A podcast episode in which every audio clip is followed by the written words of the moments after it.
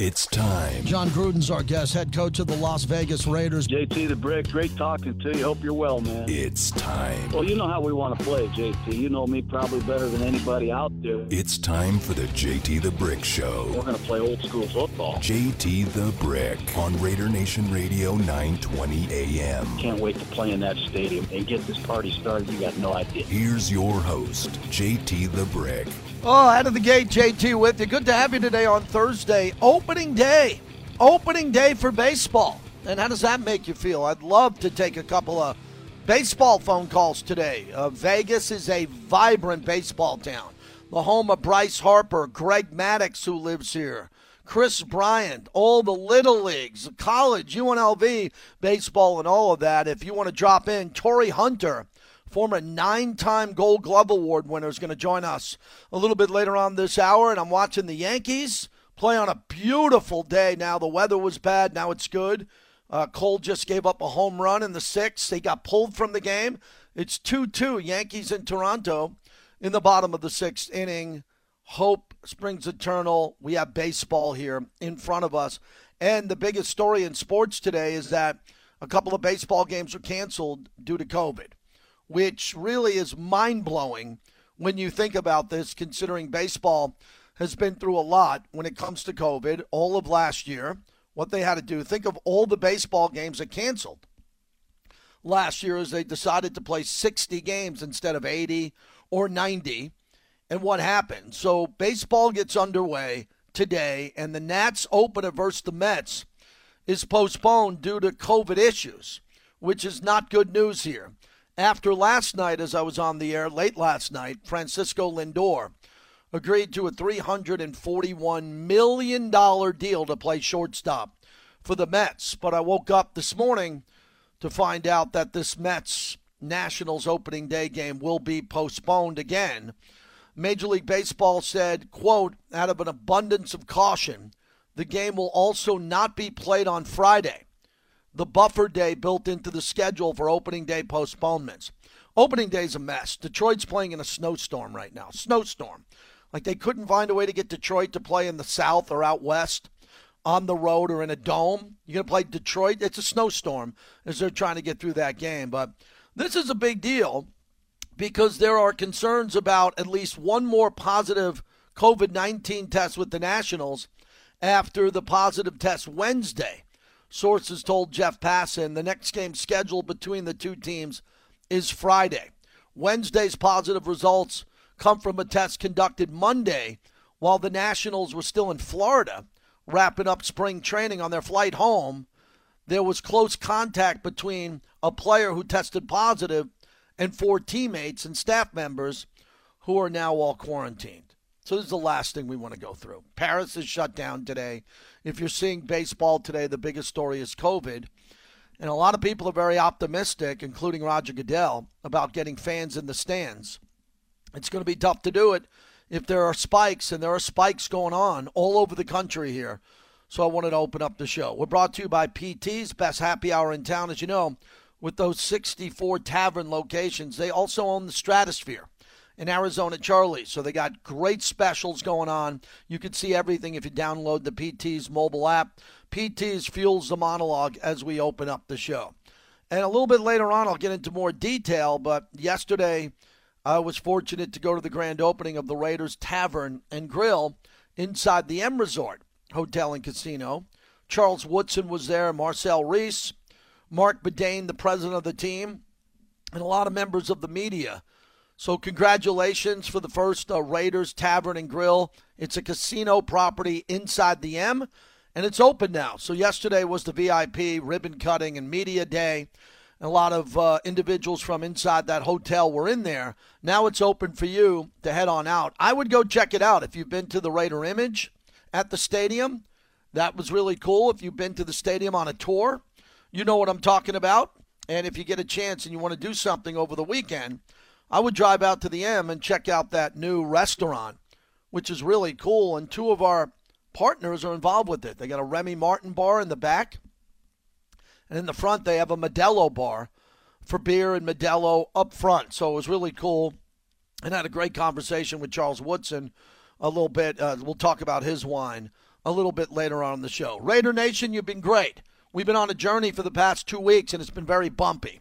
It started off with the trade or the release of Rodney Hudson, and then the Raiders were able to get a third round pick for him, which was a big deal. And then it uh, went to the move of Gabe Jackson, and Gabe Jackson went to Seattle for a fifth round pick to play with Russell Wilson. It seems the way Gabe is talking and the way Rodney is suggesting that they want it out, or they're happy to be out, or they're good at their new place, which is fine. You know, these guys are not Raiders anymore. Once a Raider, always a Raider, as their alumni later on in their life. But right now they want to win, and they're both going to teams that they think they have a better chance to win with. So that was a rough week two weeks ago because there were a lot of fans that were freaking out, rightfully so, because they didn't understand what was happening. Ever since then, the Raiders have started to build up via free agency, and they were one of the more active teams in free agency. And that was another thing that confused a lot of Raider fans.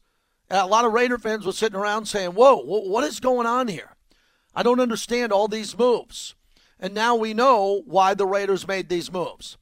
They took the money that they had under the cap, which was limited, and they decided to take it out of the offensive line and spread it around more. They got a backup running back. They went out and got Yannick Ngakoue, who I think is a great pick, and they decided to do some different things this year to try to get better. And I want to find out today, after this two week window, if you think the Raiders got better. Because through all the conversation we had, which has been very emotional over the last couple of weeks, and we've had on in Ngakoue, and we've talked to players and a lot of draft analysts this week. I never got around to asking you one really important question.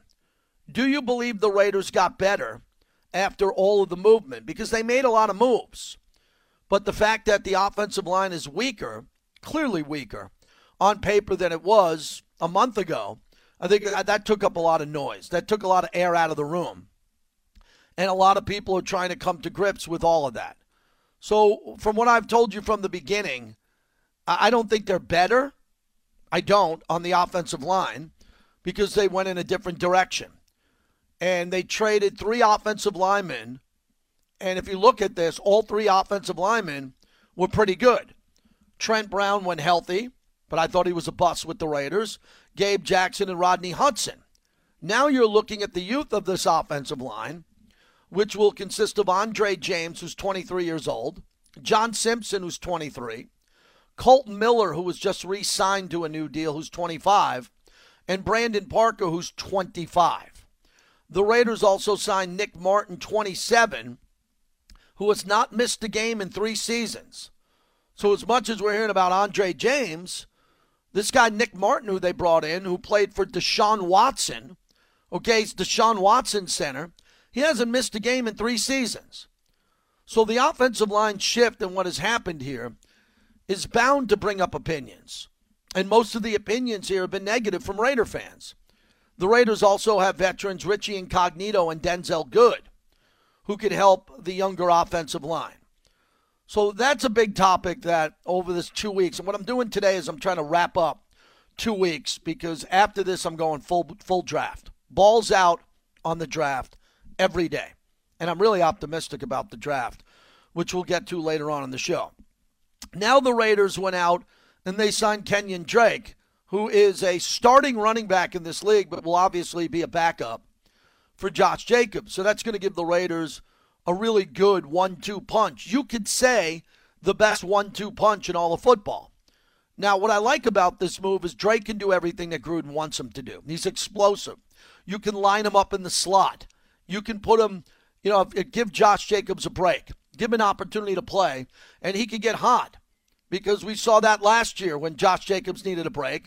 Booker came in and had a couple of big runs, which was exciting to see. But the reason why they brought in Kenyon Drake with Josh Jacobs coming off a thousand yard rushing season is a big question mark to a lot of people. And when I talk to Jon Gruden, he'll address it. I think I know the answer. The answer is simply going to be that he needs to get Josh Jacobs some time off in a 17 game schedule, right? We had a game this year. And then on top of that, he could line him up to do a bunch of different things and goal line in certain situations and hopefully score more points.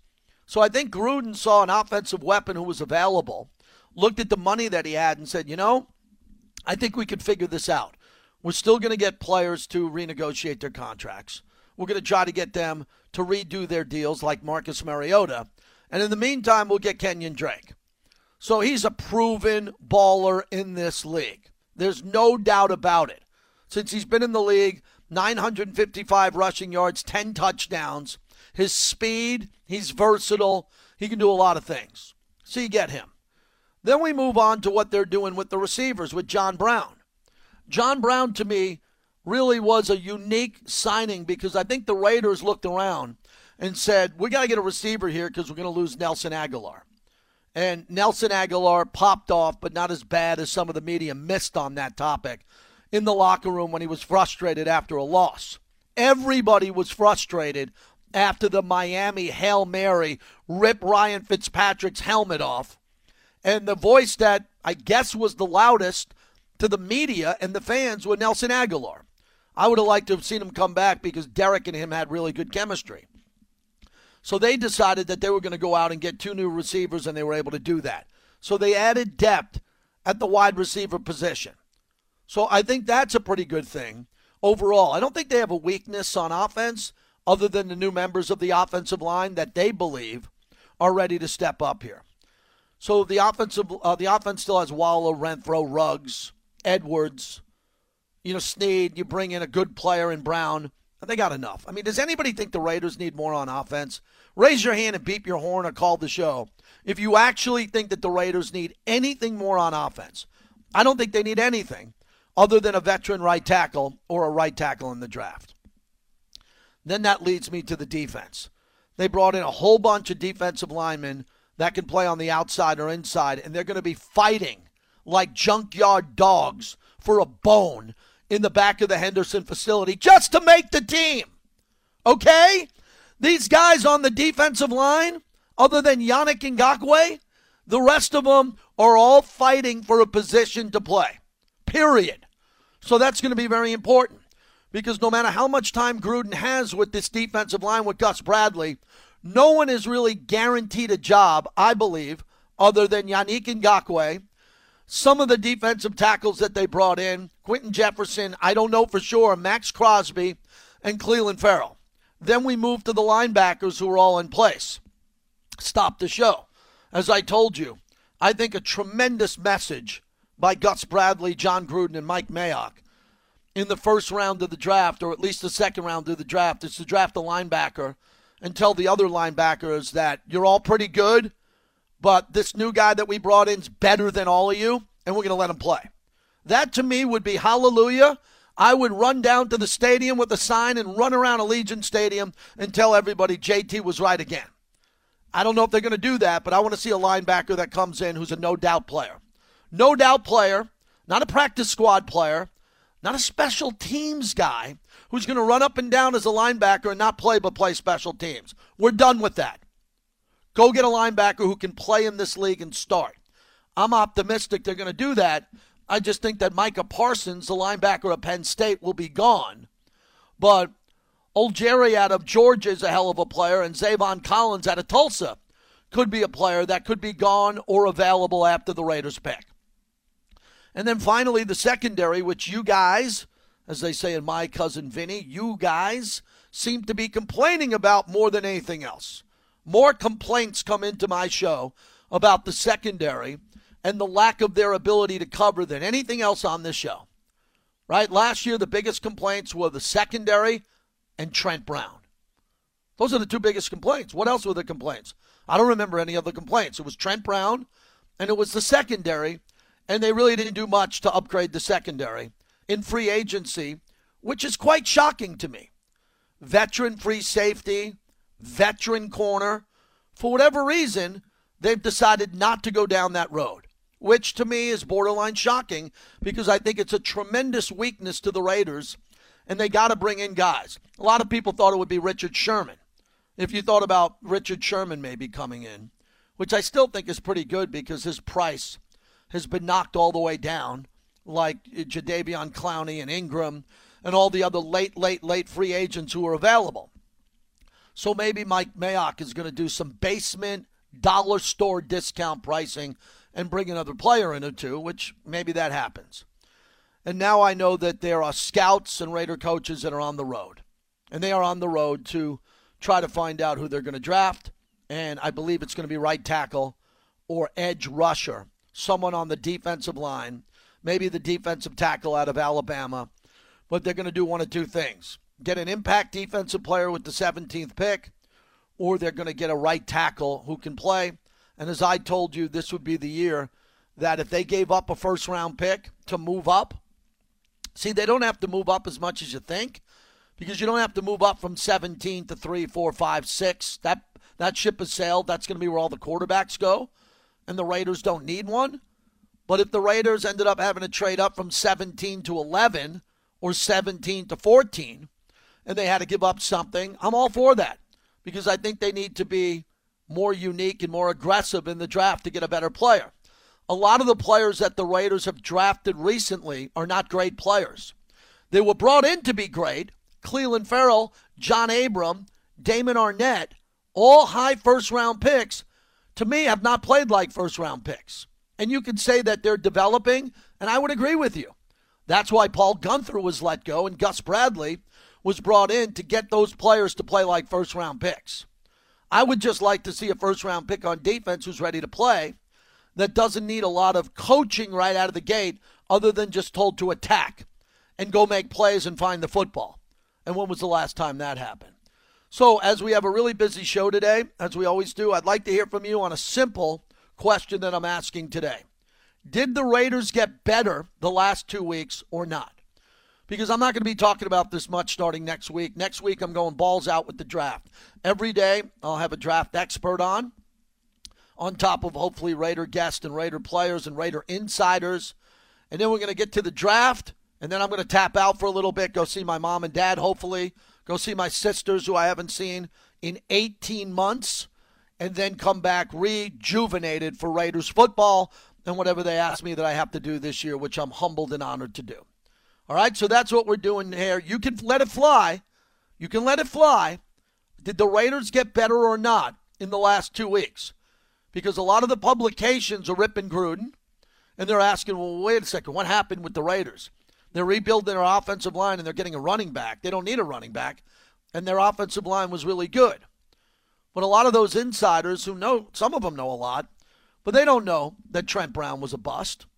Right? They just don't. They think the Raiders made a bad decision on Trent Brown. No, they did. They made a great decision on Trent Brown. Trent Brown failed the Raiders.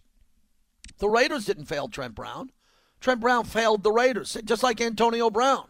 That was a great decision. Antonio Brown was the best wide receiver in football, better than Julio Jones, better than a, uh, AJ Green, better than all these guys. And he, it was a good decision, and then he mentally imploded. It happened. Right now, the Raiders have got good, solid, fundamental players from Alabama and Clemson, right? Alabama and Clemson. Veterans like Yannick Ngakoue, who wants to be a Hall of Famer. He said that on record. I think a really good bunch of players mixed in on the team, but they got to hit a home run with the draft. All right, with all due respect to Tanner Muse or Amik Robertson or Lynn Bowden, who didn't make the team for whatever reason, no, no, no. No more of this. Okay? No more of this. There can't be three or four guys taken in the first six t- picks who don't play, or they're special teams guys. They got to play for the Raiders, and they got to start, and they got to be really good. We, are we all on the same page with that? Or are the Raiders looking to build their practice squad for years to come? I don't spend a lot of time on these practice squad receivers. They're all members of the team. We value them, but you don't hear them on my show much. We're looking for the next Cliff Branch. Okay, we're looking for the next John Vella. We're looking for the next Phil Villapiano. We're looking for the next Lester Hayes. We're not looking for guys anymore. No more guys. Because Gruden came in here with a fundamental philosophy, which is really controversial, but I support it wholeheartedly. His philosophy was to tear down the roster and get his guys. Not Reggie McKenzie's, not Jack Del Rio's. Some of those guys were pretty good, but they decided they wanted their own guys. And they went down the Clemson, Alabama path which I'm all in on. But these guys got to play better for Gruden. All Gruden can do is draft them and coach them. The players have to stay healthy. They have to get out of the training room and they have to have a passion to play during COVID 19 under all these restrictions. So that's what we're talking about specifically. Did the Raiders get better or not in the last two weeks? That's all I care about today. 702 365 9200. Big Al, who listens on the stream in San Francisco. How are you, Big Al? JT, I'm good. It's about 80 degrees in San really? Francisco. Really? Yes, it's beautiful today. I'm sitting up on my roof looking at the Golden Gate Bridge, taking a lunch break, and it's absolutely gorgeous. I, am wearing a tank top. Hey, Big Al, real quickly on this. I lived in San Francisco, and some of the some of the coldest winters I ever spent were summer in San Francisco. Isn't it amazing with that beautiful city at your fingertips that some days it could be 43 raining and cold, and then you catch a day like today and you look around, it's a postcard. Yeah, on Sunday, the fog rolled in over the bridge on top of the bay at like nine in the morning and never lifted. It was sunny like in the Mission District, four miles away, but it was foggy where I live. Uh, and that's kind of the unique part of San Francisco is that uh, you can go basically from mile to mile, and the weather right. will be very different. It's filled with microclimates. Today, it's gorgeous. Today's a reason awesome. why people live here. If, if, if people think real estate prices are high, if it was like this 360 days a year, nobody could live here. Yes, I would agree. That's why I don't live there. What do you got? First off, on the Raiders, you know the Raiders really well. Do you buy into this philosophy? Spend less on the offensive line and sprinkle it around to make the better team. Are you into that or not? Uh, I am into that, but I also believe that you build your offensive line not through free agency, but through the draft.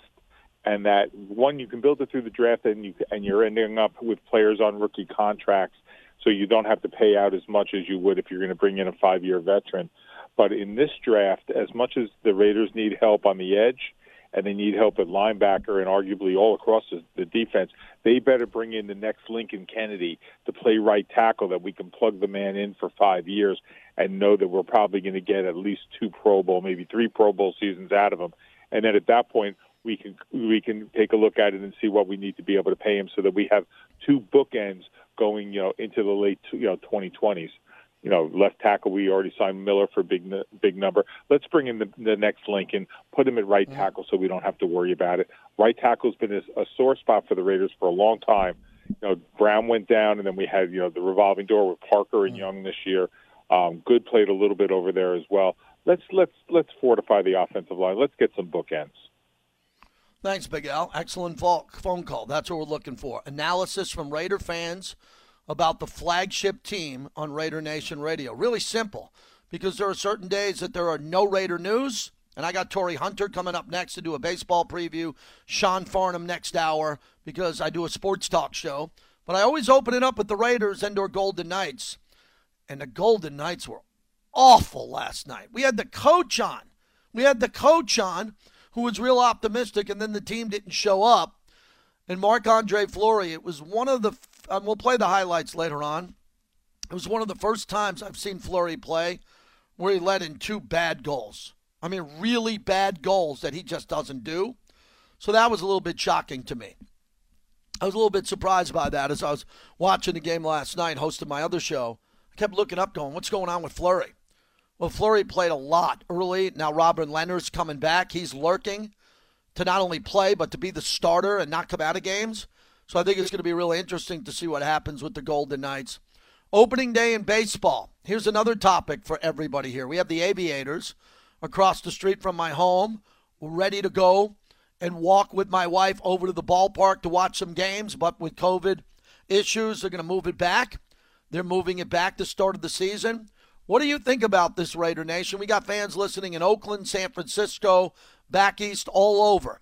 Are you optimistic about baseball or completely locked in on football. I thought the biggest news story of the week in the NFL was we're going to get 17 games, which means the Raiders are going to have nine home games. But the goal is to sell out all nine of them, which I think will be very easy because all the tickets were sold, but those tickets need to be available uh, during COVID protocol. And the commissioner said that he plans on doing that. But again, as I watch the real news at night and you see what happened with Paris being shut down today, Paris is being shut down for a week or two, completely shut down. You can't go to dinner, you can't go anywhere. You can't go anywhere. You have to be in your house or you have to be doing something. So that's a really big deal for me. And we watch the idiots in sports media who didn't see it coming the first time. They're calling this the fourth wave. So I'm hoping everybody's really smart on this. Big Allen to Chris in West Oakland. Where else do you hear that? Hello, Chris. Hello, my friend. Always great to hear and follow Big Al. Uh, uh, real quick, JT, because I wanted to make a baseball call today, but yeah. I'll answer the question about the Raiders. Okay, you you know my feeling. I am, I'm not going to say whether the Raiders are better or not. I've been there, done that. I'll let you know about October. I will say this though: if this blows up in the Raiders' face and they struggle with the line next year, struggle to protect Carr, the Wolves are going to be at the gates for Mayock and Gruden at that point. They got to pass this year because of COVID. But to tear down, and I understand Trent Brown, but we did not get better getting rid of Gabe Jackson and Rodney Hudson. If they have trouble protecting Carr and running the ball next year, there's going to be a lot of second guessing, and rightfully so, Gruden and them. So again, like I said, I'm with you a thousand percent, JT. I'd love for them to find a way to get Parsons, but they need to get an every down linebacker that can cover and play the run, and then find a ball hawking safety. And like I said, I'll, I'll, I'll grade them next year sometime in midseason. As far as baseball, I'm going Wednesday, JT. Finally going to get to attend a live sporting event. I've got my first COVID vaccination. The A's are allowing about 12,000 fans in. I've got tickets for Wednesday afternoon right behind the dish. I believe whoa, whoa, whoa, hold, hold on, Chris. Hold on, Chris. Did you say 12,000 or 1,200? 12,000. Wow. Uh, I didn't know that. That's a good 12, number. I, I like to hear that.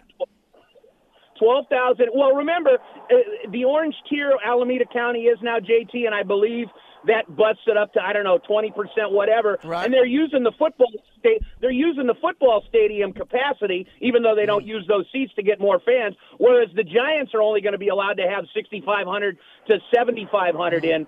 So, you know, again, I'm just thrilled, JT, that since October 2nd, 2019, when they lost the wild card game to Tampa, I haven't been to a live sporting event since, and, I'm absolutely thrilled. That being said, all the pundits that have picked the A's to finish third behind the Astros and the Angels, every year it's the same thing. This team's loaded on the mound. They've got you've got Luzardo, Bassitt, Manaea, Fiers, and um, Frankie Montas. They will have the best starting rotation in the division, if not the American League.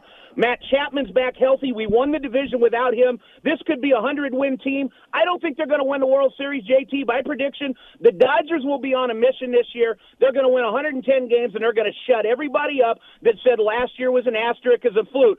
Health, uh, you know, other than health issues, I don't see anybody beating the Dodgers, and that doesn't bother me at all because you know how much I hate the Giants and how that drives their fans nuts. Anyway, I'll call the night show tonight. I got a great Roy Williams call. I don't want to ramble on too much. All I'm going to say on your show is Thank you, Mr. Williams. The man is a Mount Rushmore type coach. He's a titan in the coaching world.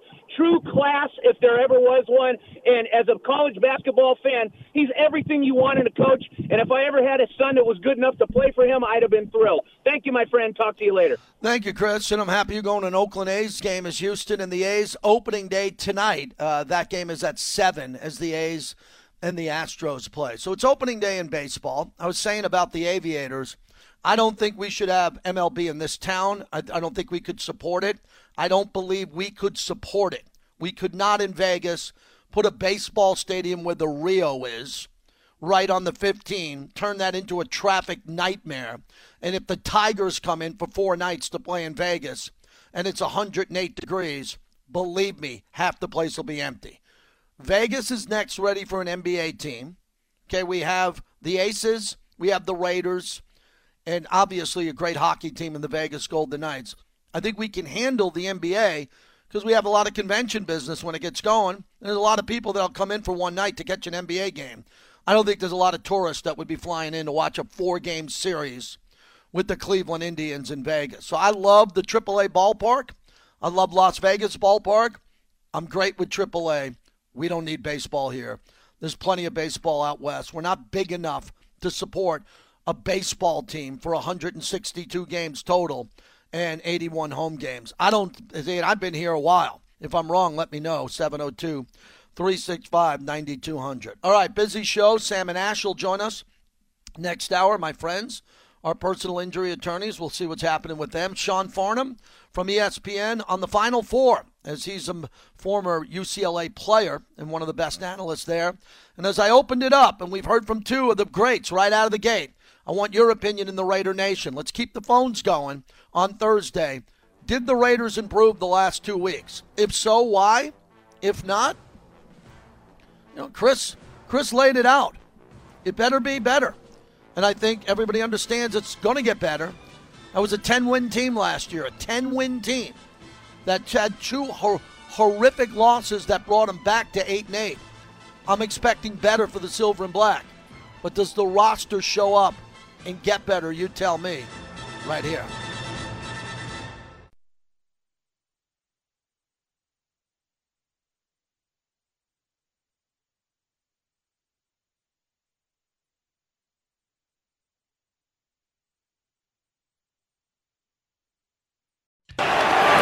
Strike three.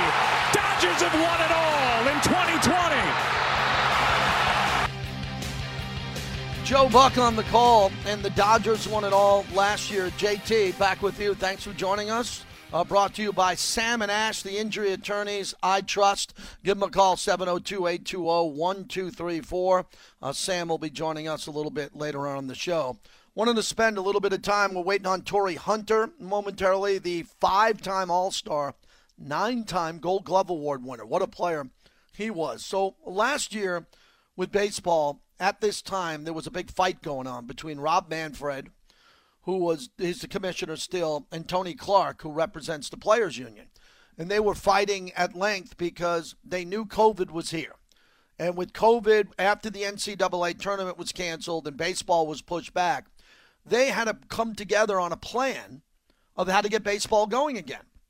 And they were putting in all these COVID protocols and talking to the doctors and the scientists, trying to figure it out. And as I said, that was a very difficult job. You wouldn't wish that job on anybody. Man, because at that time, the NFL and Roger Goodell talked about that. He had a lot of runway space because the NFL, they canceled the draft, but they had plenty of time from April all the way to August, September to play football and figure it out and they opened up with no fans. So back to baseball. Baseball, instead of when they figured out their COVID protocol, they couldn't figure out how many games they wanted to play. And I think they, you know, should have played about 90 to 100. But then the clock kept ticking and they stopped negotiating. They wouldn't even go to the table. There was such bad blood. And then they finally came up. I thought 80 would be the number. And I could have lived with 80. But they made it 60. And the second they made it 60 games, I said, I'm out. I'm out. It's a joke. You cannot have a baseball season of 60 games and call the season legitimate. You got to put an asterisk on it. Then the playoffs came. And the playoffs came, and it was very entertaining, and the Dodgers won. And remember, the Dodgers were down three games to one to Atlanta. They should have been eliminated, they should have been knocked out. And they came back and they won the World Series. So I believe the Dodgers have an asterisk. They won the World Series in a COVID year where they didn't play any games. They played a brilliant playoff, but who cares? They didn't play any games in the regular season. Now we have a full season. We're not going to take away the Dodgers championship. They have it, but you cannot compare what the Dodgers did last year to any other season in the history of baseball. 1988 Dodgers, Yankees dynasty, Red Sox, uh, four recent World Series. Bruce Bochy. Bruce Bochy won three World Series with the Giants. You can't compare this Dodgers championship to any of the Giants because they didn't play enough games. Now they are. So let's see if the Dodgers can repeat, and maybe they can. Torii Hunter, the great legendary baseball player, kind enough to join us in Vegas today. Torii, thanks for doing this. I was just talking about last season and the 60 game schedule, and I was against it. What'd you think about it coming into this new season? You know what? I, you know what? The, 60 game season, I just don't understand, you know, um, uh, how these guys play with no fans in the stands, and and uh, and also just, you know, you, you had like uh, I think it was Tampa Bay, which I think is a really good ball club, and and uh, you have the, the Miami Marlins, who uh, had a chance to to play great, really good baseball, but through 60 games, we really can't go off off of those things. You have some players that usually have great years, uh, but they had no chance to make adjustments and bounce back in 60 games. The season was so short, we really can't put too much uh, on that season uh, going into the 2021 season. So, yeah, I wouldn't say as I would definitely put an asterisk on it, but at the same time, um, in 60 games, that average and those those records, they do play. Torii Hunter joins us. What a season for Mookie Betts. What a move for the Dodgers. And he played, I mean, you were a nine time Gold Glove Award winner. That's incredible to me, the defense you played. Mookie plays great defense. I don't think as good as yours, and he's one of the best all around players that we've seen in a long time. Talk about the impact that he had on the Dodgers, especially in the postseason. Oh, he had a great impact on the Dodgers. I mean, the Dodgers to me is just a, a, a pretty good all around team. Uh, they come ready to play. Uh, that's a team you do not bet against. Um, and, you know, with Mookie Betts over there, just, you know, igniting that team every day, taking the stage uh, on, on a day to day basis and playing great defense. Um, he was making plays in the postseason, uh, coming up with some pretty good hits, uh, uh, big hits. And, and uh, but all around, man, these guys have the starting pitchers, pitchers uh, with Buehler, with Bauer, and uh, of course Kershaw uh, uh, starting in the starting rotation. The bullpen, they come in blowing cheddar. We call it cheddar. That's how hard they're throwing uh, coming out of the bullpen. So I definitely think those guys are still the team to beat. They still have a really good chance of uh, uh, doing some damage in the postseason this year and and uh, and also winning it. Torii Hunter is our guest. Torii, tell me about San Diego. It's nice to finally see them put some money up and build that team. Tatis and their pitching staff and overall, now they have a, a lineup with Machado. The middle of the lineup is strong, and they spent even more money on pitching. I like the fact that the Dodgers will have to be pushed. You know, the Giants won three World Series under Bruce Bochy pretty recently, but now it looks like the Giants are fading, and the Padres are going to be that team in the West to push the Dodgers. Oh yeah, no doubt. The Padres, you know, I think they're tit for tat. You know, with the Dodgers and Padres, it's it's kind of like during the season, who's gonna get on fire and stay stay on fire? Who's gonna ride Big Mo? Big momentum comes to your town. Who's gonna jump on and hold on and ride Big Mo the longest? And that's what it's gonna boil down to with the Dodgers and San Diego Padres. Because yes, I can see Dodgers winning over 100 games, but I also can see the Padres winning over 100 with the ball club that they have. They're very exciting to watch, um, and uh, I definitely think that in 2021 they're going to give the, the Dodgers a run for their money. Torii Hunter is our guest, and Torii is here courtesy of Bet Online. Check out Bet Online for the most recent win totals, futures, and award odds for the upcoming MLB season. So I'm a Yankee fan, and I just don't think they could stay healthy. I mean, this is getting insane. Judge and Stanton, Stanton and Judge. I don't know who's going to go down, who's pulling a rib cage, who's got a hammy problem, who who can't run, who can't slide into third base. The Yankees are loaded from one down to nine. Their pitching is deep with Cole. But do you sense this year that Stanton and Judge can play an entire year and stay healthy? It's hard to predict. Uh, yeah, man, that's is all contingent on uh, Stanton and and, and uh, Judge being healthy. And it, matter of fact, every team that's out there, if the Dodgers don't stay healthy, Padres don't stay healthy, they're not going to do what they they're capable of. And uh, it's the Yankees as well. We all know they have the starting rot- rotation, they have the, the the bullpen, and they also definitely have uh, the hitting. And I, you know, contingent on being healthy, that's the key and if they if, if you might get some guys that are tired and injured, but how long? You know, some guys are out six months and three months. That that can kill your team. Um, but you know, you just got to kind of manage, judge, and and uh, and and make sure you know you give them some rest in between there. Because I still think the Yankees, because of just the history itself, those guys are a powerhouse and the team to beat almost every year. They come ready to play with all those fans in the stands, it's giving them energy on a day-to-day basis. So don't never uh, count those guys out. They coming out to play on every day. What was your favorite road American League ballpark to play in? I got to say Fenway with the short porch or going the other way at Yankee Stadium. Where did you play your best baseball on the road when you got out of the cab or you got to the stadium and you said, I'm going to have a big day? Man, it, it's it's crazy because I think Cleveland, Cleveland, you know, it's not the best city to play in. I would say New York uh, is one of my favorites, and Toronto is one of my favorite cities to play in. Um, just a lot of places to dine, to have a good time, to meet up with the guys. But to play in the stadium, when I knew I was struggling out in in Oakland, and I look on that that uh, the next series, and it says Cleveland Indians, you're like, wow. I think I'm going to get out of my slump when I go to Cleveland. That was my mindset to play in that stadium and and uh, Jacobs Field. Man, I just enjoyed hitting in there. I want to ask you about Mike Trout as we wrap it up. Torii Hunter's our guest. You, you played for the Angels, and I understand why he doesn't want to leave. He signed an extension, but he chose to do it. You can't turn down $400 million. But in hindsight, should he have turned it down and went somewhere else to win a championship long term for his legacy and build a postseason legacy like you did? Hell no. Would you- No. There's no way I'm turning down four hundred million dollars. You just hope that the team will uh, go and put the pieces of puzzles, those puzzles together to help you uh, get a postseason win. I mean, Trout has been to the postseason once, but never had a win in the postseason. And I think he deserves uh, a chance to play in the postseason and get some wins.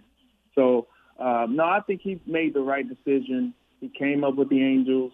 I mean, it's sunny out there. Of course, a lot of people on the East Coast and even in the Central, when by the time they're playing, it's so late that they give it, they get to, they miss Mike Trout, Right. him playing live, and and getting the chance to watch him play on a day-to-day basis is tough. So, um, if there wasn't a four hundred million dollar offer out there, I would definitely tell him and encourage him to go somewhere to the East Coast. And I know the Yankees is probably one of his favorite teams. So Hey, Tor- he made the right decision in that moment. Yeah, you're right about that. The money. I, the only pushback I'll give you on that is ten teams would give him that money, so he'd get it somewhere else.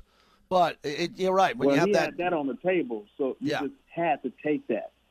Hey, hey, man, I've never had 400 million on the table. If I had four million on the Right. table, I'd be signing right on the dotted line. Hey, Torii, do you have a sleeper this year? Is it Oakland? Uh, maybe the Mets if Lindor agrees to the deal. A team that you think could come from behind and be an elite team this year. You can tell us about that. Um, man, you know, for for me, I, I, I still like you said. I think the Padres, uh, they they have them second in the, the NL West. Um, I, I definitely think they're one of the teams that uh, could have the best record in baseball. You know, it, all it is is just when Big Mo come to town, can you ride big momentum as long as you can? If they ride big momentum, they're going to have the best record in baseball. And uh, so they're not a, pretty much a sleeper, but I think as far as the best record in baseball, I think the Padres can do that. And finally, you're joining us courtesy of betonline.net. I got the site open in front of me. Every sport, multiple opportunities to bet from the NCAA tournament to UFC. Uh, talk about that partnership you have with them. I'm sure you're excited about it. Man, I'm very excited about it, man. I just uh, I had an opportunity to come and talk about the game of baseball.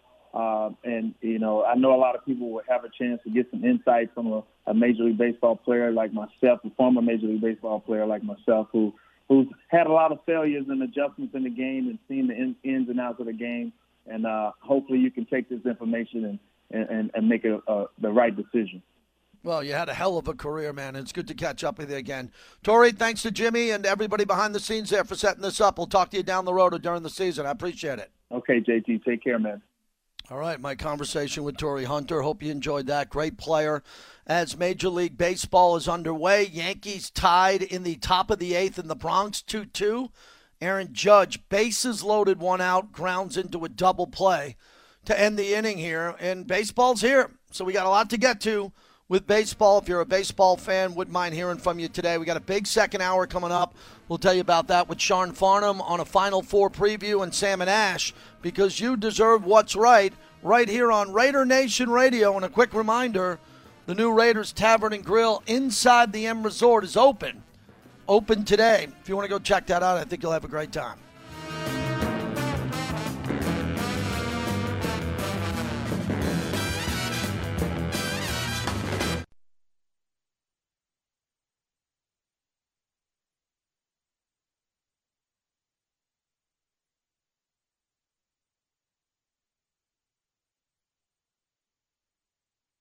Twice. Oh, now it's a loose puck. Side of the net, they score! Fleury again makes a mistake, comes out of the crease. Iafallo goes around him. Fleury even threw his stick behind himself. Iafallo dunks it in. 4 to 1 Los Angeles. Yeah, that was last night as the Golden Knights lost at home to LA. Look, it's tough to beat any team in hockey and to do it back to back and to try to get on a roll, but those are the games that Vegas has to win if they're going to want the one seed when the postseason begins. And hopefully, when the postseason begins, we're all back to, you know, 18,000 with Mr. Foley inside the building there at T Mobile. But as we take a look at the league right now and the division and what's happening, uh, Vegas is trailing Colorado. Uh, the teams that have 50 points are Tampa Bay, Colorado, the Washington Capitals, and the Florida Panthers. Uh, Vegas has 49. So they're underneath that tier when they were ahead of that tier. So it's going to get to that point now where all these games matter. You know they matter. I know they matter. Peter DeBoer, who was on with us Tuesday, uh, talked about the game last night and the fact that they didn't have a lot of intensity out of the gate it was one of those nights you have to give them credit. They they played with a, a real desperation to start the game that uh, we didn't match, which was disappointing because you knew they were going to come with it. They're they're fighting for a playoff spot and they don't want to get swept in this two game series. And so you know we knew that was coming, and uh, you know still I, I thought we had a real poor start. Yeah, it was another poor start, and I think that's the problem with this team. They don't clean up the crease in front of Fleury. They don't do a great job. They've never done a great job of cleaning up the crease since they've been an inaugural expansion team. It's not their strength. And DeBoer talked about last night. They had a couple of guys out that made a difference. For sure, when when you compounded the one man short with Stevie, you know, to go two men short, that has an effect. But you know, I, I, think we still put some pressure on in the third. I'm not going to use that as an excuse for why we lost. We, we weren't good enough to, to win tonight. And then finally, Marc Andre Fleury uh, did not play great. Uh, we'll get into that next hour, why he wasn't great. But next hour is a big one. I want to tell you about uh, the M Resort, the experience we had yesterday with Charles Woodson, Marcel Reece down at the M. Uh, Sean Farnham is going to join us from ESPN, and he's busy. He's in Indianapolis for the Final Four and a former UCLA player in Sam and Ash. Because you deserve what's right. It's the JT the Brick Show brought to you by PTs.